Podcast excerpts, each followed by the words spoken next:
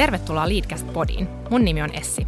Ja mä olen Maria. Tässä podissa me puhutaan urasta ja johtajuudesta Suomen liike-elämän huippujen kanssa. Näistä keskusteluista sä saat varmasti motivaatiota, inspiraatiota ja uusia ajatuksia sun urapolulle ja elämään muutenkin. Mahtavaa, että olet kuulolla.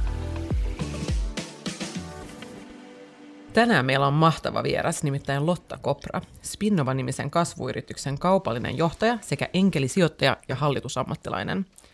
Spinnovassa Lotan vastuulla on kaupallistaa yrityksen kehittämä ekologinen tekstiilikuitu, joka on tehty selluloosasta ilman liiotusprosesseja ja haitallisia kemikaaleja. Eli yhtiö tarjoaa ympäristöystävällisen ja kestävästi tuotetun vaihtoehdon tekstiiliteollisuudelle. Ja ennen tekstiiliteollisuuden suurimpien ongelmien ratkaisemista Lotta toimi yrittäjänä, joka auttoi eurooppalaisia yrityksiä digitalisoitumaan – Lotan perheeseen kuuluu mies ja kaksi poikaa ja vapaa-ajallaan hänet voi löytää esimerkiksi pelaamasta koripalloa tai kalliokiipeilemästä.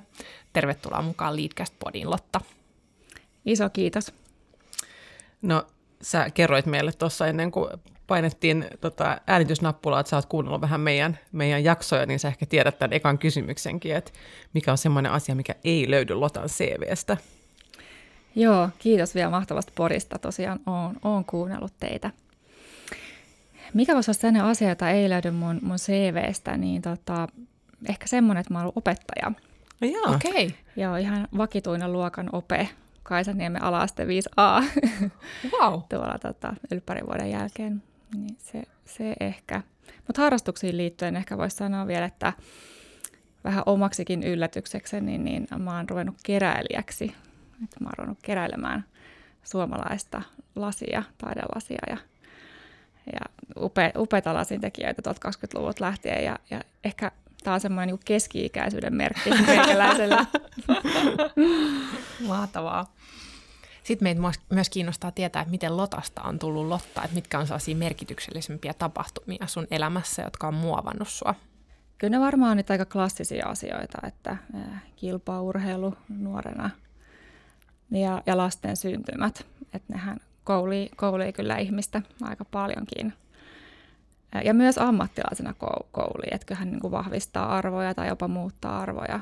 Sitten ehkä tekee tehokkaammaksi, paremmaksi priorisoijaksi. Me täällä nyökytellään, että kyllä. Niin, niin just näin, just näin, vaikka mun lapset onkin jo vähän isompia.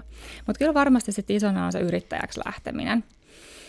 Että tota, tietysti oppii monikin asioita, että – kun rakentaa tiimiä tai kansainvälistää yhtiöä tai myy yhtiön.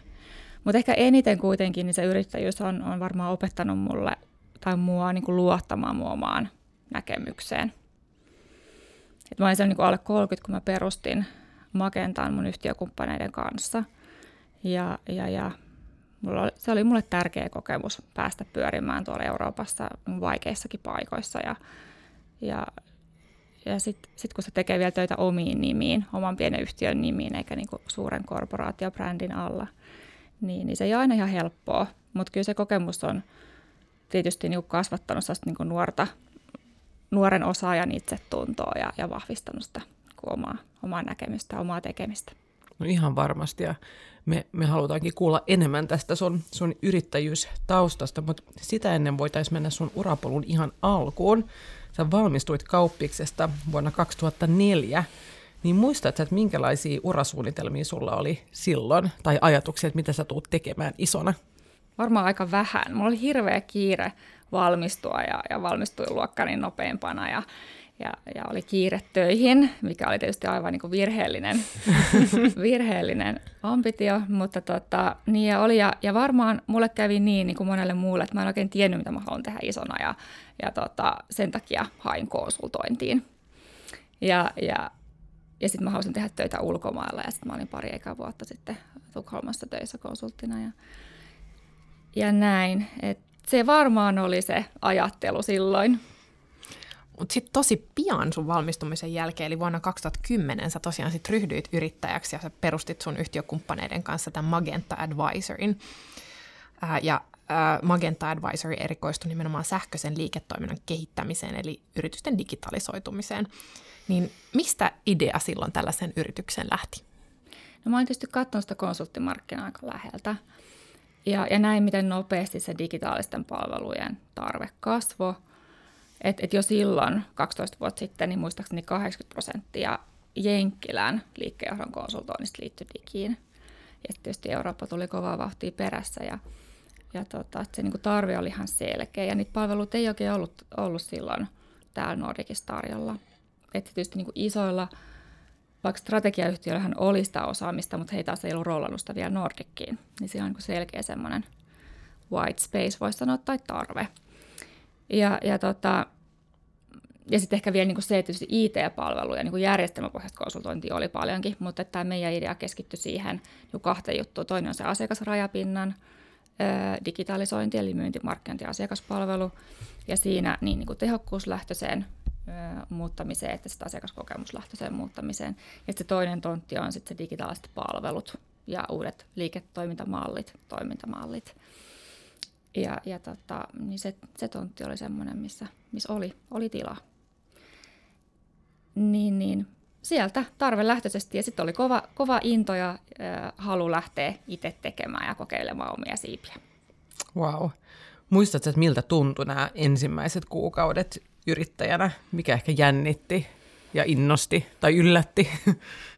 Sehän on niin kuin jännä tunne, kun lähtee, sit kun on se päivä, että päättää itsensä kanssa, että okei, mä irtisanoudun ja sitten, sitten ei ole tietokonettakaan, ensin kävelee kauppaa, ostaa koneet ja miettii, että missä, missä huoneessa tekee töitä ja pitäisikö olla toimisto, onko varaa toimistoa ja, ja näin. Ja, ja tota,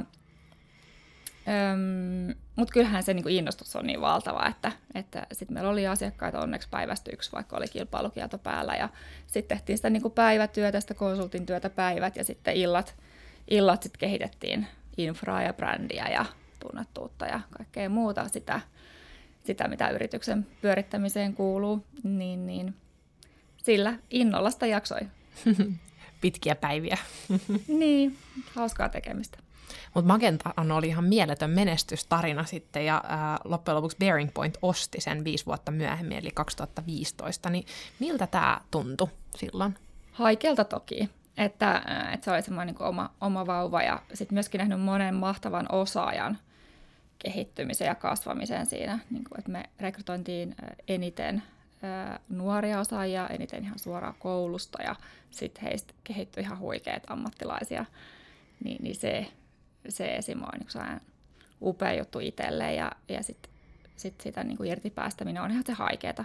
Mutta toisaalta se oli aika semmoista mm, väistämätöntä, että, että silloin kun me nähtiin se niin aukko markkinasta, niin myöskin mä näin niin, että, että se digitalisoituminen, niin sitten tulee, että kaikkien täytyy osata sitä, se ei ole enää mikä e- erityinen niche-skilli, vaan toimijat kehitty siinä, vaikka ne meidän kilpailijat tuli uusia toimijoita ja näin, ja että ennen pitkään meidän olisi pitänyt vahvistaa jotenkin muskeleita pärjätäksemme siitä kilpailussa, joko niin kuin sisäisesti vahvistaa, että ottaa paljon enemmän osaajia, uusia osaamisen alueita, kuten toimialaosaamista sisään, tai sitten partneroitua. Ja, ja siinä sitten niinku punnittiin eri vaihtoehtoja ja tuli semmoisia ostotarjouksia pöydälle ja, ja sitten loppujen lopuksi tämä oli se meidän tapa partneroitua Bearing Pointin kanssa, jolla taas oli niinku isommat muskelit. Meillä oli erityisosaamista ja heillä isommat muskelit. No sitten tota, vuonna 2019 sä ryhdyit uudestaan yrittäjäksi ja susta tuli Spinnovan kaupallinen johtaja ja osakas. Ja puhutaan kohta Spinnovasta tarkemmin, mutta kerro ensin meille, että miksi tällainen ura-askel tässä vaiheessa ja ilmeisesti ennen tätä askelta niin sä pidit vähän pidemmän sapatin myös. Niin kerro meille siitä. Se oli varmaan ihan sellainen luontainen, että oli aika pitkään tehnyt sitä Magenta lähtöistä uraa ja sen jälkeen siihen liittyi se korporaatiokomennus kolmeksi vuodeksi, mikä on aika pitkäkin. Ja tota, se niin kuin liittyi ihan siihen, että ei ollut mahdollista tai ollut ajankohtaista miettiä, että mitä sitä oikeasti haluaa tehdä isona, koska se oli ohjannut eikä sitten ollut pääsyä tai, tai halua lähteä kesken kaiken siitä matkasta pois. Ja sitten tuntui vaan sille, että tarvitsee sen tuumaustauon, että mitäs mä teen isona. Ja, ja, tota, ja, ja sitten mä ensin ajattelin, että mä oon ihan vähän aikaa sapatilla ja, ja mä ajattelin, että mä niin henkisesti en pystykään olla kauhean pitkään, koska kuitenkin se työminen oli niin tärkeä osa sitä omaa identiteettiä, että mä jotenkin ajattelin, että mä tarviin sitä, että ihmiset soittaa ja, ja mä tunnen itseni tarpeelliseksi. Mutta, tota, mutta sitten kun mä niin jäin sapatille, niin, niin sitten se olikin yllättävän kivaa. Ja sitten kävi myös niin, että pyydettiin noihin ää, muutamaan luottamustoimeen. Ja sitä kautta mulla oli, mulla oli aikaa perehtyä niihin yhtiöihin ja, osittain jopa uusiin toimialoihin, niin, niin sitten se oli semmoista niin kuin järkevää, kiinnostavaa tekemistä kiinnostavia ihmisten kanssa, mutta ei koko päiväisesti. Niin sitten mä annoin niin kuin itselleni luvan pitää vähän pidemmän sapatin. Ja sitten sit vähän opiskelin ja näin. Niin, niin se oli itse hieno, hieno aika. Ja mä ehkä tarttiin sen, että mulla kesti niin kauan miettiä, että mitä mä haluan tehdä seuraavaksi. Koska ihan hirveän monta niin uravaihdosta ei voi tehdä. Niin, tota, niin mä tarttiin sen vuoden, vähän yli vuoden siihen mietintään. Ja, ja sitten mä niin päädyin siihen, että mä haluan tehdä kasvuyritysten kanssa. Ja se ei ollut ihan itsestään selvä siksi, että työtarjouksiahan tuli just enemmän korporaatiopuolelta. Ja se taas, sieltä taas ei kukaan soitellut tai, tai, tai he ei kokenut, että he tarvitsisivat mua. Niin, niin sitten tosiaan se, että kun mä olin itselleni tehnyt sen selväksi, että mä haluaisin se kasvuyrityspuolelle töihin, niin, niin sitten alkoi semmoinen niin kuin työsarka sen kanssa. Että et mä sitten niin kuin longlistasin yhtiöitä ja mietin, että onko mulla annettavaa ja minkälaista annettavaa ja minkälaisessa yhtiössä ja minkälaisen, minkälaisen yhtiön vaiheessa. Niin, niin tota, sitä mä, sitä mä niin kuin tein. Miten sä niin kuin teit sitä pohdintaa? Käytit sä jotain sparrauskavereita tai jotain muita työkaluja tai menetelmiä vai olit sä enemmän vaan semmoisessa zen-moodissa eri kahviloissa ja, ja pohdiskelit? Niin, joo. No tietysti mulla oli aikaa viettää aikaa myös siellä vuorilla aika paljon. Mikä oli ihanaa ottaa niin kuin monia monia pitkiä viikonloppuja vuorilla hyvällä omalla tunnalla. Se varmaan kyllä auttaa ajattelua, voisin kuvitella. Oh, kyllä. Ja kyllähän se oikeastaan, no on kuitenkin vähän siellä tunneasioita, että, että kyllähän ne varmaan sitten se, se päätös syntyi kuitenkin niin, että okei, että jos, jos mä en olisi täällä vuorilla, niin mikä saisi mut lähtemään täältä, mitä mä haluaisin tehdä, tehdä seuraavaksi, niin kyllä se kuitenkin se intohimo löytyi, löytyi sieltä kasvuyrityspuolelta. Ja sitten Spinnova tuli kuvioihin. Joo, kyllä. Ja tota, jos meidän kuulijat ei ole vielä kuullut tästä yrityksestä, niin nyt on oikein sopiva aika, koska maailmalla on huutava pulo, pula ympäristöystävällisesti ja kestävästi tuotetusta tekstiilikuidusta, ja tähän kysyntään sitten Spinnova on vastaamassa. Niin kerro meille tarkemmin, että mitä Spinnova tekee. Joo, meidän tuote on maailman ekologisimmat tekstiilimateriaalit. Me voidaan käyttää raaka-aineina puuta tai sitten jätteitä, kuten tekstiilijätettä, taikka sitten vaikkapa olkea tuolta viljapelloilta ja monia muita ruokajätteitä, mitä ei ajattelisikaan. Ja, ja sitten meidän innovaatio on siinä, pystytään prosessoimaan näistä raaka-aineista tekstiilikuitua ilman haitallisia kemikaaleja, esim. liuottimia. Et tällä hetkellä, kun, kun niin tehdään vaikkapa puusta tai jäteselluloosasta tehdään kuitua, vaikkapa viskoosia, niin se on hyvin kemiallinen se prosessi. Ja nyt sitten tämä mahdollistaa sen tai johtaa siihen, että sen kasvihuonepäästöt esimerkiksi on tosi matalat. Ihan huikeeta. Joo, niin on kyllä. Se on kyllä mahtavaa meidän mielestä, että yhtiön tavoite on tosiaan kaupallistaa nämä kuitutuotteet globaalisti, mutta myös yhdessä tekstiilillä muiden brändien ja, ja teollisten kumppaneiden kanssa. Ja, ja ymmärtääksemme Spinnova tekeekin yhteistyötä esimerkiksi Marimekon, Touchpointin ja Fortumin kanssa. Niin miksi tällaiset kumppanuudet on, on sun mielestä tärkeitä? Ei oikeastaan ei, ei ole muuta tietä mielestäni, että jos me ollaan nyt kehittämässä tällaista, tai ollaan kehitetty tämmöinen teknologia ja prosessi, mikä tekee ihan toisella tavalla jonkun, jonkun asian kuin, kuin aikaisemmin, niin, niin sen kehittäminen itsessään on vienyt meiltä 11 vuotta jos laskee mukaan sen ajan jo ennen niin kuin itse yhtiön perustamista, niin, niin, niin ainoa tapa, miten voi tällaisen näin uuden asian viedä näin valtaville markkinoille, on se, että tekee itse vaan just sen terävän asian, missä on itse paras, missä me mielestämme ollaan parhaita, ja kaiken muun jättää muille. Se, se on mun mielestä niin se pää, päälogiikka. Ja näin ollen, niin, niin me ollaan etsinyt niin maailman parhaat kumppanit raaka-ainepäähän, koneiden ja laitteiden puolelle, sitten supply chainiin, eli langan ja, ja kankaan tekemiseen ja niin edespäin. Niin edespäin. Sitten meillä on myöskin ihan ulkoistettuja ää, kehitystiimejä, että et mahdollisimman kevyet, ketterät, maailman parhaat mm, kumppanit ja toiminnot. Minkälainen kilpailutilanne sitten markkinoilla on, koska tosiaan tekstiiliteollisuus on yksi saastuttavimpia teollisuuden aloja ja siellä etsitään ekologisia vaihtoehtoja ja, ja on tosiaan tällainen huutava pula, niin juoksetteko te aikaa vastaan? Niin, äh, niin Planet Earth äh, puolesta ehkä niin kuin joo, voi ajatella näin. Kyllä me nähdään sille, että tekstiiliteollisuuden brändejä ihan hirveästi kritisoidaan, että he ei tee tarpeeksi tai he ei tee mitään. Mut, mutta mun mielestä asia on niin, että äh, ne johtavat brändit on kyllä valmiit tekemään, mutta ei ollut työkaluja.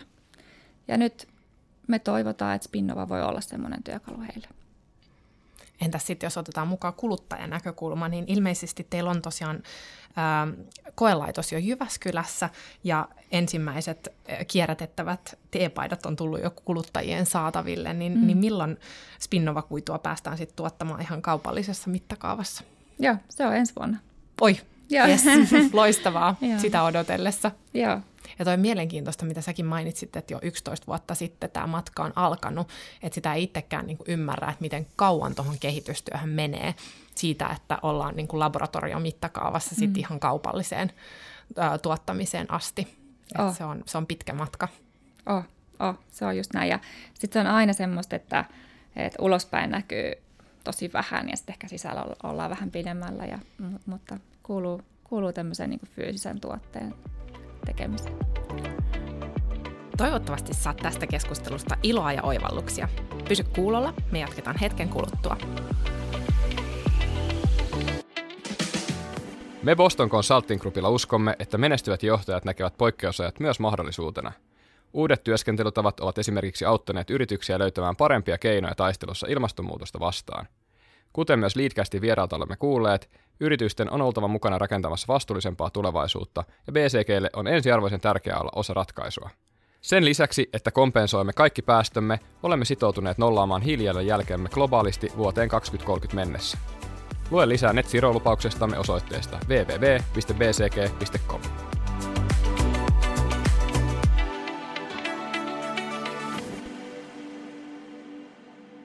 kerrosit vielä meille vähän sun roolista Spinnovassa – miltä sun työpäivä näyttää keskimäärin? Onko mitään normipäivää?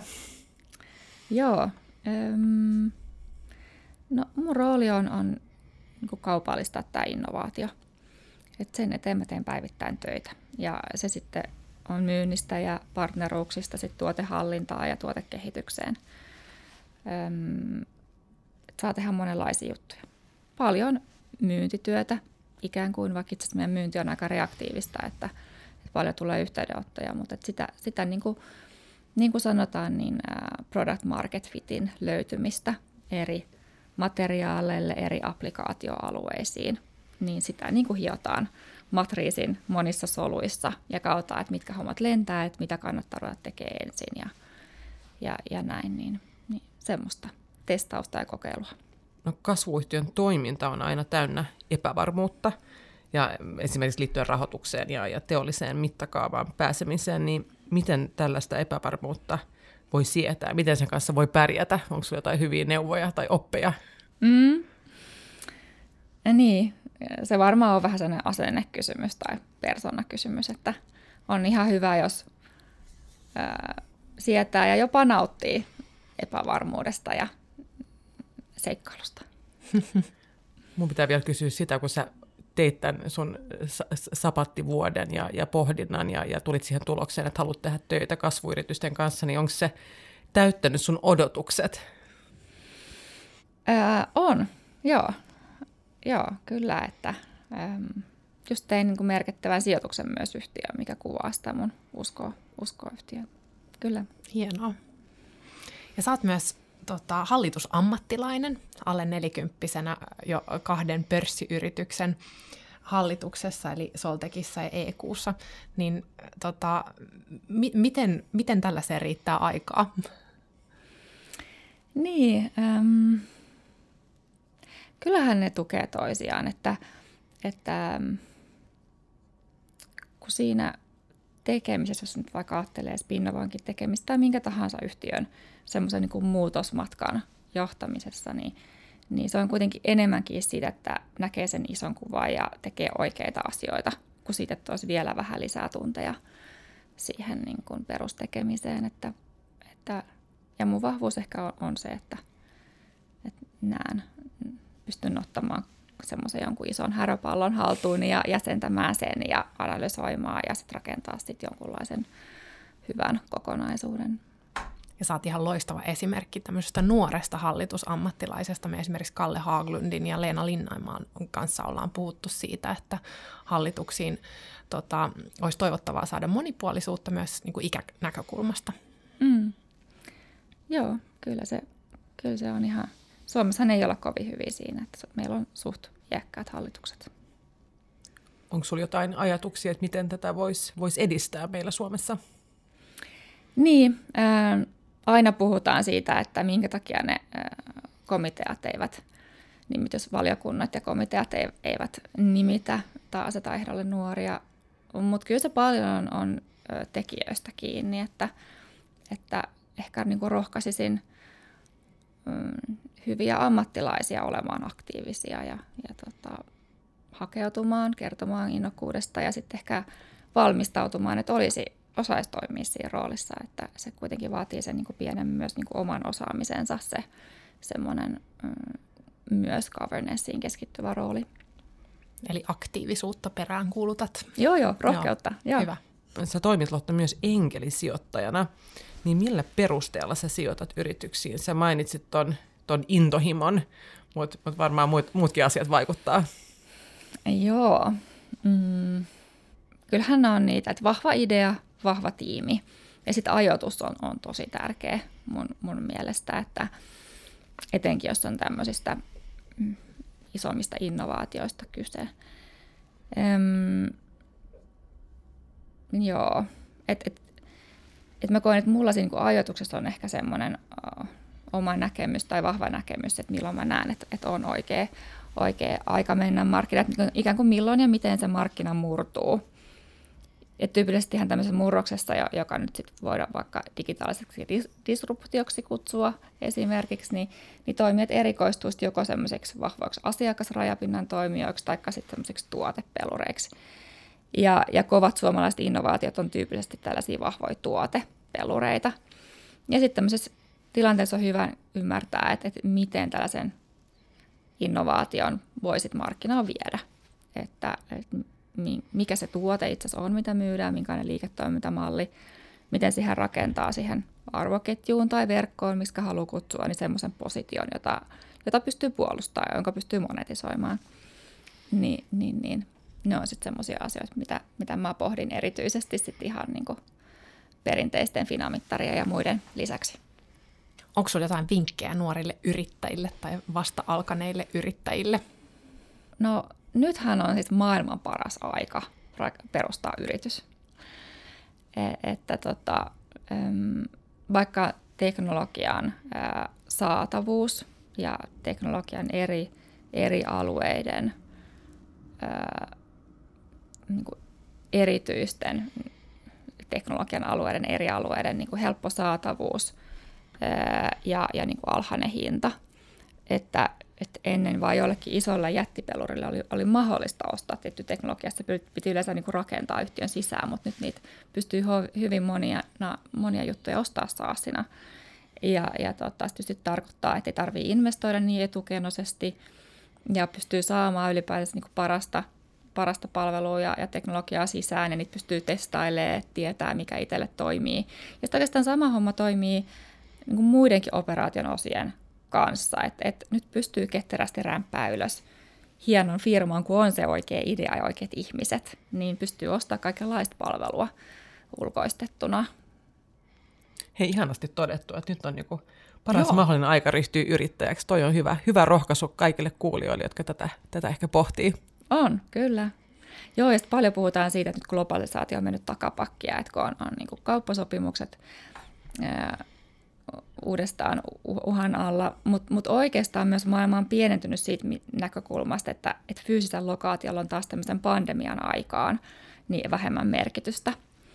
Että taas kerran se, että meillä on täällä kuitenkin korkea, korkeata osaamista Suomessa ja, ja täältä on tosi hyvä ponnistaa moneen, moneen juttuun. Mikä on sun mielestä tota, tällä hetkellä kiinnostavin startup-yritys Suomessa? Niitähän on paljon. Et Spinnova nyt tietysti on. on Totta kai, se oli ilman muuta selvää. sitten on semmoinen yhtiö kuin Swappie, mikä on, on, on kanssa nyt niittänyt mainettakin, mutta että herroilla on siellä ihan huikea vauhti, vauhti menossa.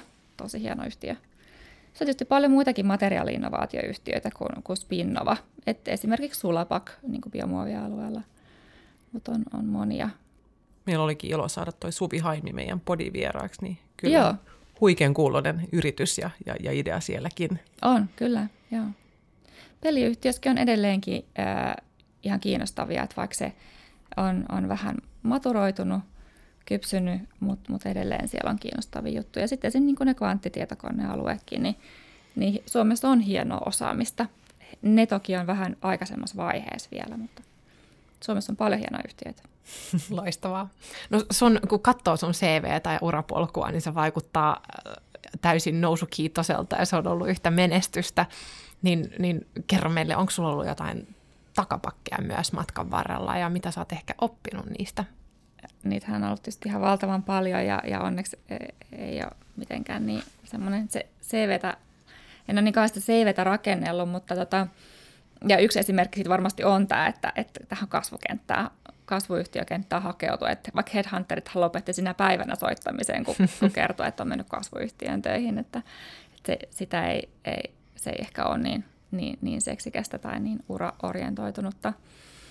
No, tietysti on ollut paljon siis vastoinkäymisiä, kuten vaikka niin kuin, ähm, mikä se on, sori, tarvii apua, siis toi, mikä se on, kun lapsi syntyy ennenaikaisesti?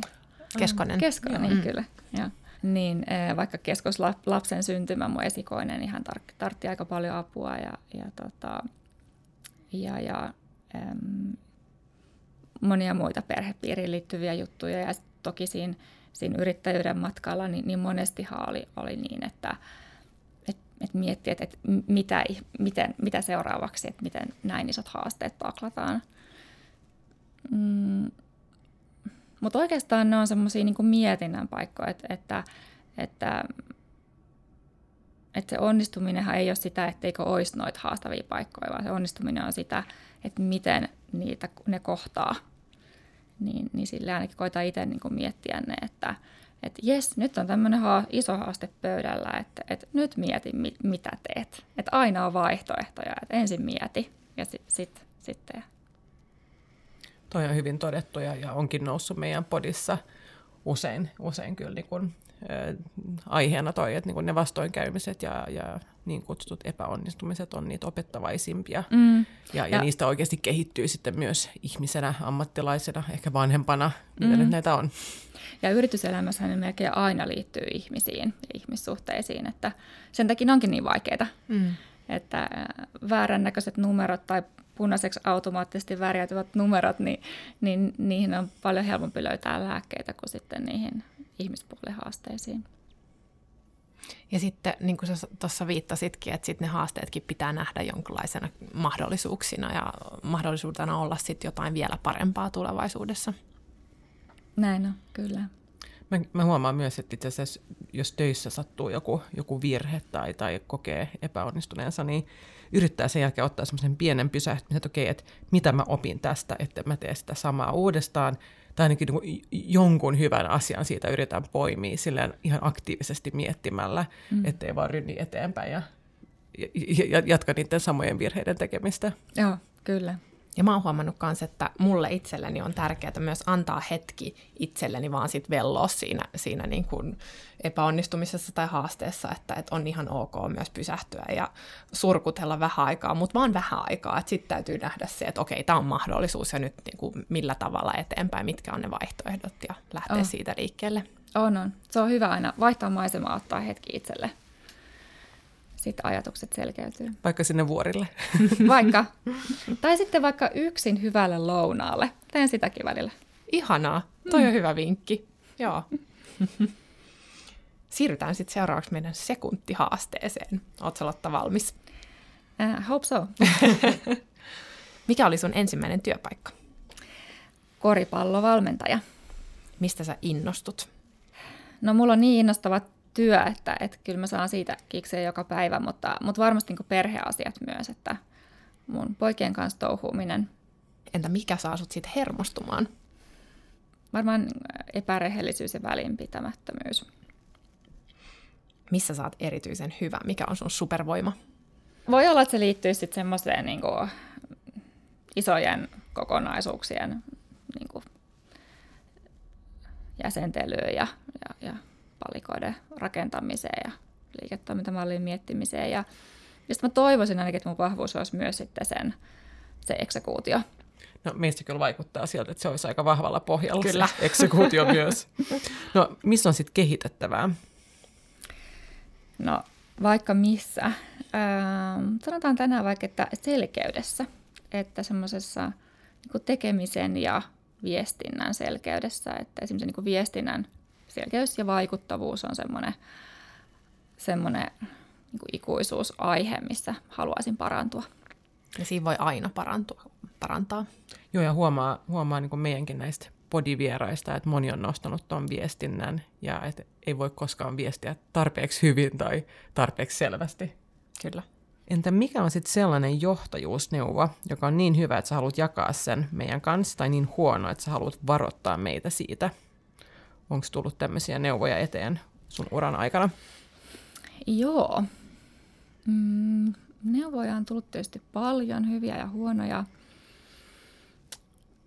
Mm, ehkä mä voisin sanoa vaikka tähän semmoisen, mitä korporaatioajoilta mun, mun esimies Patrick Palmgren sanoi mulle joskus, että, että Lotta, että you won't be seeing me, you won't be hearing from me, but when, whenever you create mess, I'll clean up for you.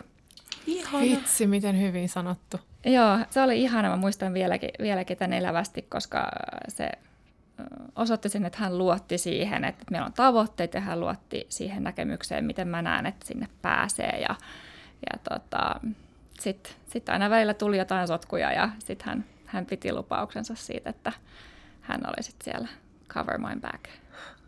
Toi on hyvä esimies. Kyllä.